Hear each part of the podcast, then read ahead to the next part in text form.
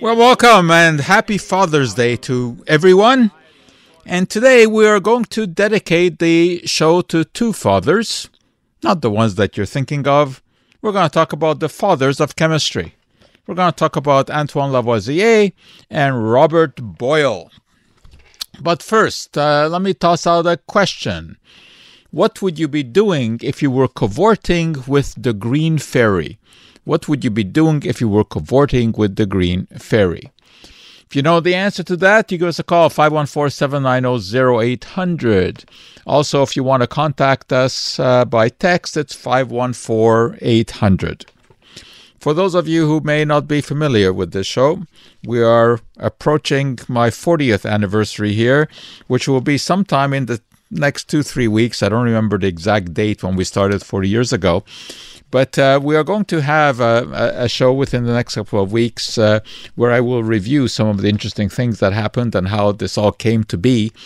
And I have managed to to track down a few cassette tapes I made uh, throughout history, and uh, I also purchased a device that can now transfer the cassette tapes onto uh, a thumb drive, so we should be able to listen to them, and uh, that will be coming up in the next couple of weeks. This morning, uh, I asked a question on the trivia show about why the U.S. Uh, Midland uh, farming community was known as the Cobb and Catalog Belt. And eventually, someone did get that answer, and it had to do with the outhouses that were uh, found on most farms in those days. And uh, although paper was already available, and uh, toilet paper, in fact, was first used uh, in the sixth century by uh, by the Chinese. It had not come into common practice because uh, catalog paper was available and it was free. Also, corn cobs were readily available. So, in many uh, outhouses on farms in the mid U.S., you would have a container of corn cobs, and also hanging on the nail would be a catalog, very often the Sears catalog. And uh, you just rip off pages, or you would use a corn cob after you have answered uh, nature's call. It seems kind of crude to us, but that's the way things were in those days. It really wasn't till the late 1800s that toilet paper came into relatively common use, and it was only after the introduction of the flush toilet, because the uh, flush toilet did not take kindly to rough, crumpled paper being put down there, because the uh, the S shape in the uh, in the in the plumbing would get clogged with the paper, and that uh, S was a very important feature at the bottom of the uh, toilet because it prevented uh, gases from the septic tank into which the stuff was flushed from coming back through the toilet. And uh, the fine tissue paper that was uh, uh, developed in the late 1800s did not clog up the toilet the way that catalog uh, paper did. And uh, today, of course, uh, we have uh, uh all kinds of toilet paper two ply, three ply, softer, harder, etc. And of course, we worry about running out. And at the beginning of this whole COVID crisis, there was a run on toilet paper because um, people thought that we would be running out, having to be ensconced in our homes, wouldn't be able to go out and buy toilet paper, etc. Of course, uh, that that worry never really materialized, and uh, we have ample supplies of uh, toilet paper. This was not the first time, though, that toilet paper uh, was said to be in short supply. That happened back in 1973. That was a very interesting story because it was prompted by a joke made by Johnny Carson. Johnny Carson, of course, at that time was the host of The Tonight Show. And uh, he had just read about uh, a comment made by um, a senator uh, who uh, suggested that there might be a shortage of toilet paper coming. Well, it turned out that there was no shortage of toilet paper coming. He had made this remark because the paper industry in his home state, which was, uh, I think it was Oregon, uh, the paper industry was uh, having some problems, and he wanted to boost the manufacturing of paper. So he started talking about how there could be a shortage. Well, there was not a shortage until Johnny Carson said this on his show and kind of poked fun at it. But uh, the suggestion was that there might be something to this, and people rushed out and they bought toilet paper, and there really was a toilet paper shortage after that just goes to show you that Johnny had remarkable uh, power, and uh, just a, a, joke that uh, you know lasted just a few seconds on the show had a huge uh, impact. Uh, toilet paper is produced in, in uh, huge amounts, of course, and over the years there have been some concerns about the manufacturing process because in order to get uh, the really white toilet paper, uh, you have to bleach the paper. And the bleaching process that was used up to, oh, about 10 years ago uh, was with uh, elemental chlorine. And that resulted in the formation of small amounts of dioxins. Uh, dioxin is a, a very, very nasty set of compounds. It is never made on purpose. It's always the product of some sort of industrial process, byproduct. And in this case, uh, dioxin was produced because some of the compounds that break down from lignin in paper react with chlorine and uh, they form these uh, chlorinated compounds, these dioxins. So there was concern about that, but uh, there never was any real risk associated with that because, uh, first of all, the dioxin was present in paper in, in vanishingly small amounts and it does not get absorbed through the skin. But nevertheless, there was worry about it, so processes were developed to bleach the paper in different fashion. And uh, when you bleach the paper with different chemicals like hydrogen peroxide or chlorine dioxide, uh, that does not result in the formation of, um, of dioxins. There was also a concern about colored toilet paper, and that goes back to the 1970s and, and uh, 1980s when you could buy toilet paper in virtually any color that you wanted. You could buy toilet paper to match the color of your bathroom. Well, in this case, it turned out that there was actually a health issue. People started showing up in doctors' offices with irritation of their behinds, and it turned out that they were developing allergic reactions to some of the dyes that were used in the toilet paper.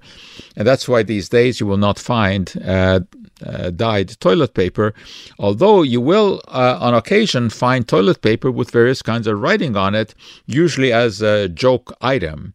And uh, although I haven't seen any reports of uh, rectal reactions to these, it's conceivable that that could happen because, of course, various colored inks are used. And one that is uh, uh, popular, sort of as a joke item, is, is toilet paper that is printed with uh, images of various politicians. And as you can imagine, the one that uh, is printed with the present uh, president uh, is enjoying huge sales in the US. And whether or not it uh, causes uh, a pain in the butt, the same way that uh, the president may do, is hard to know. But these days, uh, in vogue is white toilet paper, and uh, no dyes are added, so there's no possibility of um, allergic reactions. Of course, when it comes to toilet paper, there's always the immortal question should it be over or under when you put it on the dispenser? And uh, I'll let you in on, on my view. Uh, I prefer the toilet paper over. Anyway, so much for scatology today. Uh, I asked you the question about the green fairy. We'll see if you have any answer to that one, and we'll come back and talk about some of the fathers of chemistry. You're listening to the Dr. Joe Show. Okay, let's see if uh, Malia has an answer to my question. Hi, Malia. Um, is it absinthe?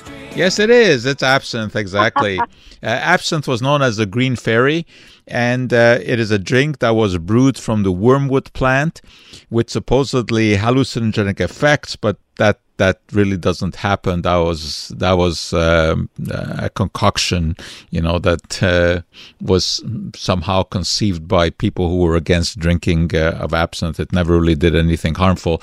Certainly not more harmful than drinking alcohol, but it was certainly a green uh, beverage. And uh, when you were drinking it, you were said to be cavorting with the green fairy. Very good. okay, good answer. Thanks very much. All right. Um, before we get down to talking about uh, Lavoisier and Boyle, uh, just a little bit about uh, COVID. I mean, of course, you know, how can we not talk about uh, uh COVID and grocery shopping? A lot of questions come up about that. Uh, as I've said many times, I don't think that there's a need to to be neurotic about wiping things when you bring them into the house because that is not a, the uh, way that this virus gets transmitted. It's get tra- it's transmitted person to person in little droplets or in aerosols by sneezing, coughing, breathing on each other. Uh, in theory, of course, if you touch something that someone has coughed on and then touch your face and your nose, it's possible to to transmit the virus, but that's a very very unlikely scenario. Now, what about all the online grocery shopping that people are doing? Instead of going to the grocery store, they're buying things online. The question is is this better or worse for the environment? And it depends, of course, on to whom you listen. If you listen to Jeff Bezos, who, of course, owns Amazon, the Washington Post, and also many other things, uh, he uh, has come out with a calculation, pretty detailed calculation, showing that if you buy online, you're actually benefiting the environment.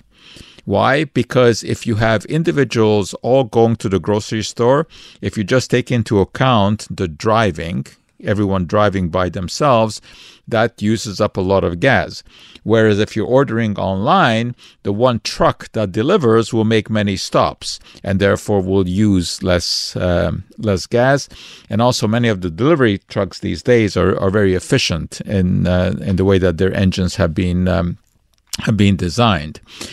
And uh, there's something else and that is the temperature control in the grocery store as opposed into the depots from where the massive distribution of uh, groceries takes place if you order online.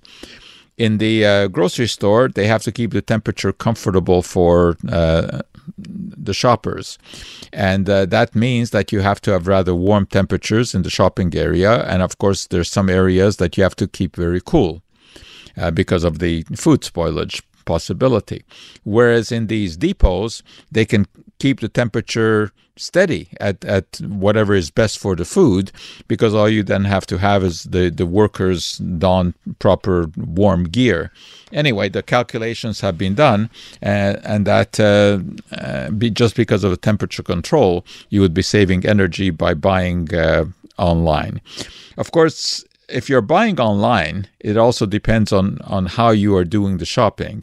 If you are buying uh, one item here, two items from another place, uh, another item from somewhere else, each of which require different deliveries, then of course it's not the same as making one order, getting just one box. And uh, in that case, probably it is more environmentally friendly. Then people also ask questions about all of these services now that are delivering food to you ready to cook, uh, like good foods, these kind of th- things. And uh, uh, they are indeed very good. I, I, must say, I have tried some of them. They will deliver you the food. Uh, whatever needs to be chopped up, it's usually cut up. Uh, everything is, is properly packaged, and it comes with uh, detailed instructions on how to uh, cook the meal. And uh, what I've uh, enjoyed about it is is that you get to cook meals that you otherwise would not. Uh, I think most people, even those who are not very adept in the kitchen, uh, can make your you know simple foods. You can make your tomato sauce, your your spaghetti, your hamburgers, your roast, etc. But uh, with these delivery services, you get to try meals that you would otherwise not uh, not try. However, the downside here is is the the packaging, and there is a lot of packaging because the whole thing comes in a big cardboard box, and each item inside is is packaged in in plastic. Now, supposedly all of this is recyclable, and certainly the plastic bags uh, that uh, you get the vegetables in and, and the meat and whatever else, uh, those plastic bags certainly can be put into the recycling bin uh, unfortunately, the big boxes that it comes in, which used to be taken back by the company, are no longer taken back. And uh, this has something to do with worries about the coronavirus. I don't quite uh, understand that. I, I, don't think that that would be a, a big issue. So, um, environmentally, I think that there are some issues with uh, uh, with these meals. But let's face it, uh, in this uh, strange era of of COVID, uh, cooking has become more important, and variety has become more important. And uh, there are lots of very very good nutritious meals that are available from these these services but uh, I just wish that they would take back the uh, uh, cardboard box.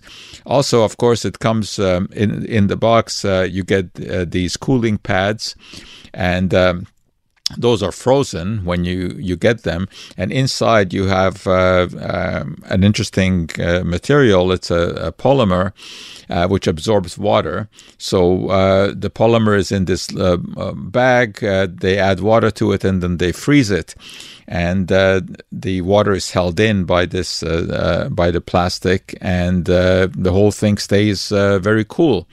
So it's a nice way to uh, you know keep the whole package uh, cool.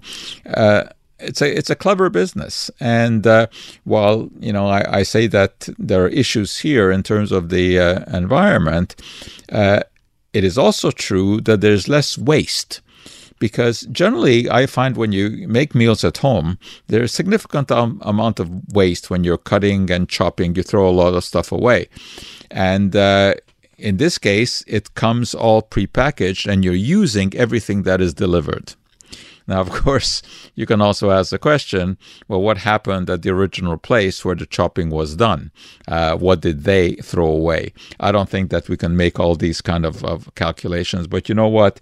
Uh, these days, uh, in this era of COVID, all of these things seem so trivial. Worrying about uh, exactly, you know, uh, how much gasoline you use going to the store as opposed to the truck when we're, you know, looking at life and death situations situations with COVID. Okay, I rambled on too much about that, uh, and I don't want to take away time from, from talking about the fathers of chemistry, about Lavoisier and Boyle, so I assure you that we will do that. Well, miracles of molecules, of course, that is a description of chemistry. So let me go back to 1789 when Antoine Lavoisier, who one would call the father of modern chemistry, wrote a book and uh, of course, it was in French, Traité élémentaire de chimie. Uh, and uh, at McGill, in the chemistry department, we actually have a copy of that book. It's now yellow and brittle, language is archaic, diagrams are hand drawn, but it is probably the most famous chemistry book ever written because it was written by Antoine Lavoisier, the father of modern chemistry. And of course, there's a story behind it. Lavoisier was an arrogant man. He was often criticized for not giving credit to others, a criticism he shrugged off with the casual explanation that the one who chases the hare is not always the one who eats the stew. But he transformed the science of chemistry from an archaic and eclectic collection of theories and reactions to a modern systematic discipline. And he lost his head not once, but twice. That was Antoine Lavoisier father of modern chemistry. Young Lavoisier followed in his father's footsteps and in 1763, at the age of 20, became a lawyer. But it was not law that captured Antoine's imagination, it was a popular lecture on science. A friend had dragged him to the Jardin du Roi in Paris to watch the antics of scientific lecturer par excellence Francois Rouelle. Lavoisier was absolutely mystified by the smokes, smells, and flames that highlighted the presentation. This was stuff he could really get into. Chemistry, he realized, was his calling. Within a year, Lavoisier had produced a scholarly paper on the making of plaster of Paris and had become involved in the making of a geological map of France. His scientific progress was so rapid that in 1768 he was elected to the prestigious Royal Academy of Science. Dabbling in science, though, was not financially lucrative. Lavoisier decided to secure his financial future by buying a share in the Ferme Générale, a private agency that collected taxes for the king. The Ferme Générale was not popular with the people. Neither was Lavoisier's suggestion that a wall be built around Paris to discourage smuggling. Some claimed that the tax agency was actually attempting to poison the inhabitants of the city by keeping out fresh air and keeping in deadly exhalations. This, of course, was nonsense. Amazingly enough, though, it was the study of air and exhalations that eventually brought Lavoisier everlasting fame. But first, there was a matter of a little personal chemistry to deal with. At the age of 28, the fledgling chemist fell in love with and married 14 year old Marie Paulze. The union turned out to be an extremely successful one. Marie became interested in her husband's work and kept meticulous records of his experiments. She was also a gifted artist and chronicled his experiments in detailed drawings that have been reproduced in numerous textbooks to this day. One of these drawings illustrates the equipment Lavoisier used in his classic experiment to show that substances which burn in air gain weight. He concluded that the extra weight must have come from some component of air, which was absorbed during combustion. Lavoisier called it oxygen the name was coined from the Greek meaning acid former because Lavoisier mistakenly believed that all acids contained this substance. But he wasn't wrong about his conclusion that air was composed of one fifth oxygen, the eminently breathable part of air, and four fifths of some inert material which he named azote, from the Greek for no life. We know this gas, of course, as nitrogen. Once Lavoisier had established that oxygen was the eminently breathable part of air, he began to wonder what exactly happened in the body when it was inhaled. One of his most famous experiments involved a guinea pig living under an atmosphere of oxygen. Lavoisier determined that in the process of respiration, oxygen was converted into fixed air, which was soon recognized as carbon dioxide. Furthermore, by surrounding the guinea pig with ice, he showed that the production of carbon dioxide was accompanied by the melting of ice. Poor guinea pig. Heat was being released from the animal's body, and that's what melted the ice. When an experiment showed that burning charcoal, a relatively pure form of carbon, produced the same proportions of carbon dioxide and heat as the guinea pig, Lavoisier concluded that the animal's body quote, burned food to generate body heat. The experiment also indelibly etched the expression to be a guinea pig into our vocabulary. Now Lavoisier decided to stretch his inquisitiveness even further. He needed a human guinea pig. One of his assistants fit the bill nicely. As shown in one of Madame Lavoisier's most famous sketches, the assistant was fitted with a mask that allowed him to inhale oxygen and then breathe into an apparatus designed to collect and identify the components of the exhaled air. Humans, too, it appeared, inhaled oxygen and exhaled carbon dioxide. Life involved some sort of combustion process. Over the next 10 years, Lavoisier unraveled many of the mysteries of this slow combustion process. He showed that if a body was doing work, oxygen intake increased as it did if the body was subjected to cold temperatures. Food, it seemed, was being burned to supply the needed energy, and this required oxygen. Even when the body was completely at rest, oxygen was being taken in and carbon dioxide was being released. Combustion was still going on to meet the energy needs of a beating heart, expanding and contraction of the lungs, and a myriad of other bodily processes. The energy requirement came to be known as the basal metabolic rate, one of the cornerstones of the modern science of nutrition. Lavoisier fathered not only chemistry, but nutritional science as well. The brilliant Frenchman's legacy will be with us forever. His historic Traité élémentaire de chimie was the world's first real chemistry text. In it, Lavoisier introduced a whole new system of nomenclature, which we still use today. No longer would chemists refer to oil of vitriol or flowers of zinc. Instead, names like sulfuric acid and zinc oxide, which reflected the actual composition of the substances in question, were systematically introduced.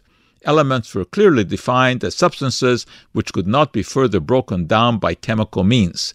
Chemistry was clearly becoming an organized science. Accolades and riches should have rained on Lavoisier for his accomplishments, but this was not to be. His original involvement with the Ferme Generale came back to haunt him. In 1793, during the Reign of Terror, which followed the French Revolution, Lavoisier, along with other members of the hated firm, were arrested on a trumped up charge of having mixed water and other harmful ingredients into tobacco. On May 8, 1794, Lavoisier was tried, found guilty, and was immediately guillotined. A fellow scientist who observed the tragic event commented, It required only a moment to sever his head, and probably 100 years will not suffice to produce another one like it.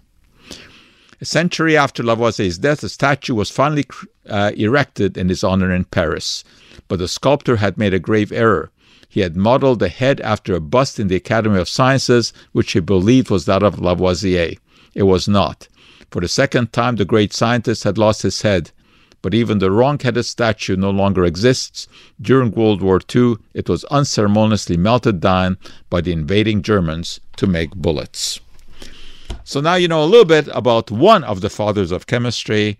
We'll learn about another one, Robert Boyle, an Englishman. A couple of years ago, I was flying back from Toronto. That was at a time when you didn't worry about flying and you didn't care who was sitting beside you. You weren't worried about what they may or may not be exhaling. Anyway, sitting next to me was a little boy who was playing with several bags of peanuts, the ransom extracted from the flight attendant in return for being quiet during the flight. He played happily with the unopened bags throughout the flight, but his face began to show some concern when we landed. The bags had noticeably decreased in volume, prompting the youngster to ask his mother where the peanuts had gone. The puzzled lady had no answer and ended the episode by telling her son to stop asking so many silly questions. So obviously, she did not remember Boyle's Law. Robert Boyle was born in 1627 in Britain and was sent off to study at Eton. One evening he was outside watching a spectacular display of lightning and began to wonder why he was not struck. In a rather unscientific fashion, he concluded that God must have reserved him for some special task. From that moment on, Boyle dedicated himself to demonstrating God's glory by unraveling the secrets of nature. Boyle became interested in an experiment that had been performed in Germany by Otto von Guericke. In the early part of the 17th century, von Guericke had heated a hemispherical copper bowl filled with water until the water boiled. He then fitted a second bowl over the first one, leaving just enough space at the joint to let steam escape. After the heat source was removed, von Guericke discovered that the bowls had become sealed so strongly that two teams of horses couldn't pull them apart. The steam had driven out the air, and when the steam inside the sphere condensed back to a liquid, a partial vacuum was created. The two hemispheres were now held together by outside air pressure. That may sound a little complicated, but the fact is that most of us have carried out a version of this classic experiment in our kitchens. When the lid is removed from a boiling pot and placed on the counter, it often sticks like glue. The trapped steam condenses and creates a vacuum. It isn't surprising that Boyle was fascinated by this effect and began to study the relationship between air and pressure. Boyle's classic experiment was a marvel of simplicity. He took a J shaped tube sealed at the short end and proceeded to trap air inside by filling the tube with mercury. He found that the volume of the trapped air varied with the amount of mercury he used and formulated the law that is now studied by every high school student around the world. The volume of a gas is proportional to the pressure exerted on a gas. This is exactly what my little traveling companion experiment experienced. As the airplane gained altitude and the pressure in the cabin decreased, the volume of the peanut package increased. On landing, the reverse effect was observed. I didn't feel it was my role to enlighten the young man and his mother about the subtleties of Boyle's Law, but this was not the case when I took my daughter, when she was small, the one who's now 26, to a production of Sesame Street Live. Needless to say, such an outing required the purchase of a souvenir, which in this case was a helium filled mylar balloon in the shape of Elmo. Also, needless to say, the balloon didn't make it back to the car. Its escape into the great beyond, of course, elicited tears, but also prompted a question about what would now happen to Elmo. Actually, this was not an easy question to answer. If the balloon had been made of rubber, it would have expanded in size as it floated up in response to the decreasing air pressure. But temperature decreases with altitude, and gases contract with lower temperatures. This effect is then expected to shrink the balloon. We therefore have two factors working in opposition. Calculations, however, show that the expansion due to reduced pressure is more significant, and that as the balloon rises, it should eventually burst.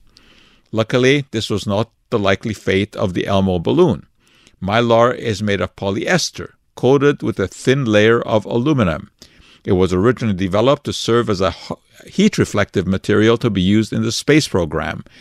Mylar does not have elastic properties but is very strong, so Elmo could rise to great heights without bursting. In all likelihood, the helium eventually would diffuse through the plastic membrane and the collapsed balloon would fall back to Earth. This was a comforting thought, but of course did not negate the demand for replacement Elmo, which still exists the origin Elmo, and it's adored, although it is in rather anemic shape due to the loss of some helium by diffusion. Uh, Boyle's law has some unusual connections as well. As described in New England Journal of Medicine, a lady tourist showed up in the emergency room of a hospital in Frisco, Colorado, complaining of a swishing sound in her breasts. X ray quickly revealed the source of the problem. It seems that the patient had a saline breast implant, which is basically a plastic bag filled with salt water. Such implants, however, are not completely filled with water and therefore have air pockets. The lady had come to high altitude Colorado from sea level, and according to Boyle's law, the air pockets had expanded due to the lower external pressure. The water inside now had room to switch around. And that's a true story. Unlike the tale going around about the flight attendant who purchased an inflatable bra and experienced an explosion after takeoff. Although such devices do indeed exist, a small change in volume due to a decrease in cabin pressure is not enough to cause the spectacular effect that is alleged. That story is an urban myth that deserves to be deflated.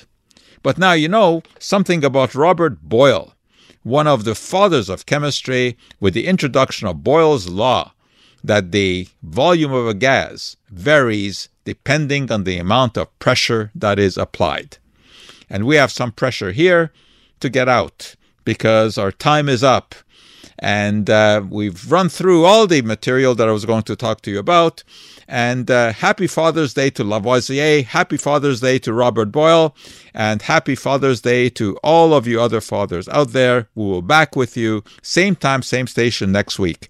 Until then, I'm Joe Schwarcz, hoping all the chemistry in your life comes out just right.